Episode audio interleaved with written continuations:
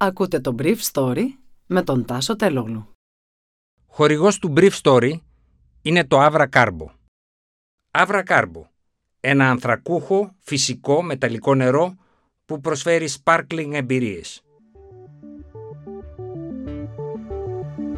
Καλημέρα. Σήμερα είναι πέμπτη Απριλίου δύο χιλιάδες είκοσι δύο και θα ήθελα να μοιραστώ μαζί σας αυτά τα θέματα που μου έκανε εντύπωση. διακόσιοι εξήντα επτά Ουκρανοί στρατιώτες παραδίδονται στη Μαριούπολη με πολύ λίγους, μερικές εκατοντάδες, να έχουν παραμείνει στο εργοστάσιο Αζόφ Στάλ. Οι Ρώσοι εκλέγουν δήμαρχο της πόλης με συνέλευση εκατόν πενήντα ατόμων, ένα μέλος του Δημοτικού Συμβουλίου της Αντιπολίτευσης.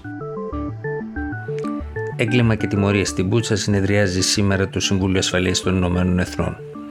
Αποδείξεις από τους δορυφόρους ότι τα πτώματα στους δρόμους και η ομαδική τάφη υπήρχαν πολύ πριν την αποχώρηση των Ρώσων στις τριάντα μία Μαρτίου. διακόσιοι εξήντα επτά Ουκρανοί παραδόθηκαν χθες στις ρωσικές δυνάμεις της Μαριούπολης την ώρα που όσοι μαχητές του τάγματος Αζόφ είχαν παραμείνει στο εργοστάσιο Αζόφ Στάλ και στο λιμάνι, προέβαλαν ακόμα στεναρή αντίσταση στις μεγάλες δυνάμεις των Ρώσων που τους είχαν περικυκλώσει. Την ίδια ώρα, εκατόν πενήντα κάτοικοι της πόλης εξέλεγαν δήμαρχο τον Κωνσταντίν Ιβασέγκο, πρώην διευθυντή του εργοστασίου Αζόφ Μας, που ήταν δημοτικός σύμβουλος της Αντιπολίτευσης στο προηγούμενο Δημοτικό Συμβούλιο. Η ρώσικη πλευρά είπε ότι μετά την κυριαρχία του Αζόφ από το δύο χιλιάδες δεκαπέντε στην πόλη, κάθε άλλη δίκηση θα είναι καλύτερη. Το βράδυ εμφανίστηκε σε ένα βίντεο μιλώντας στους αιχμαλώτους ο Τσετσένος διοικητής Αντάμ Ντελιχάνοφ, ο οποίος είπε μεταξύ των άλλων ότι η Ρωσία δεν έχει τίποτα εναντίον ενός άλλου σλαβικού έθνους, ούτε και ήρθε για να επιβάλλει κάτι με τη βία, αλλά ήρθε για να εκαθαρίσει τη χώρα από τους ναζιστές που περιβάλλουν την κυβέρνηση του Κιέβου. «Θα σας φερθούμε σαν να είστε αιχμάλωτοι πολέμου», είπε ο Ντελιχάνοφ. Τη νύχτα η Ρωσία εξαπέλυσε πυραυλικές και αεροπορικές επιθέσεις σε ολόκληρη τη γραμμή επαφής στον Ντομπάς με αρχικό στόχο την επαρχιακή πρωτεύουσα της Ουκρανίας Κραματόρσκ και στη συνέχεια την περικύκλωση της δεύτερης σε πληθυσμό πόλης της χώρας, το Χάρκοβο. Τόσο ο Ρώσος Υπουργός των Εξωτερικών Σεργέι Λαβρόφ όσο και ο εκπρόσωπος του Πούτιν Ντμίτρι Πεσκόφ έκαναν δηλώσεις χρεώνοντας στην Ουκρανική ηγεσία τους φόνους στην Μπούτσα και κατηγορώντας τις Ουκρανικές αρχές ότι άφησαν τους δημοσιογράφους να μπουν στην πόλη δορυφόρο του Κιέβου, αφού πρώτα είχαν τοποθετήσει παραστρατιωτικές ομάδες στα πτώματα ρωσόφιλων Ουκρανών που θεωρήθηκαν συνεργάτες στο δρόμο και σε διάφορα σημεία της πόλης.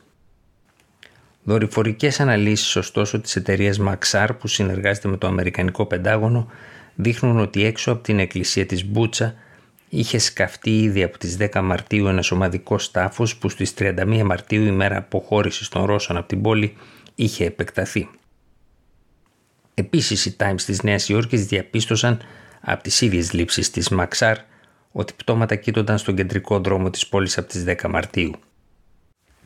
Η Γενική Εισαγγελέας της Ουκρανίας εκτίμησε χθες το απόγευμα ότι η κατάσταση σε άλλες περιοχές γύρω από το Κίεβο είναι πολύ χειρότερη, με δολοφονίες αμάχων, σύμφωνα με τα πρώτα ευρήματα της Ουκρανικής αστυνομίας.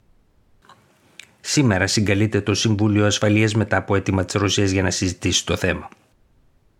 Οι χώρες της Ευρωπαϊκής Ένωσης δεν μπόρεσαν χθες να συμφωνήσουν σε νέες κυρώσεις, με τις χώρες της Ευρωπαϊκής Ανατολής να επιμένουν στο εμπάργκο πετρελαίου και φυσικού αερίου και τη Γερμανία και την Αυστρία να μπλοκάρουν μια τέτοια εξέλιξη. Πάντως η Γερμανία απέλασε χθες σαράντα υπαλλήλους της ρωσικής πρεσβείας στο Βερολίνο. Η Κύπρος από την πλευρά της εκδήλωσε την πρόθεσή της να στείλει όπλα ανατολικοευρωπαϊκής κατασκευής στην Ουκρανία. Ήταν το Brief Story για σήμερα, Τρίτη πέμπτη Απριλίου δύο χιλιάδες είκοσι δύο.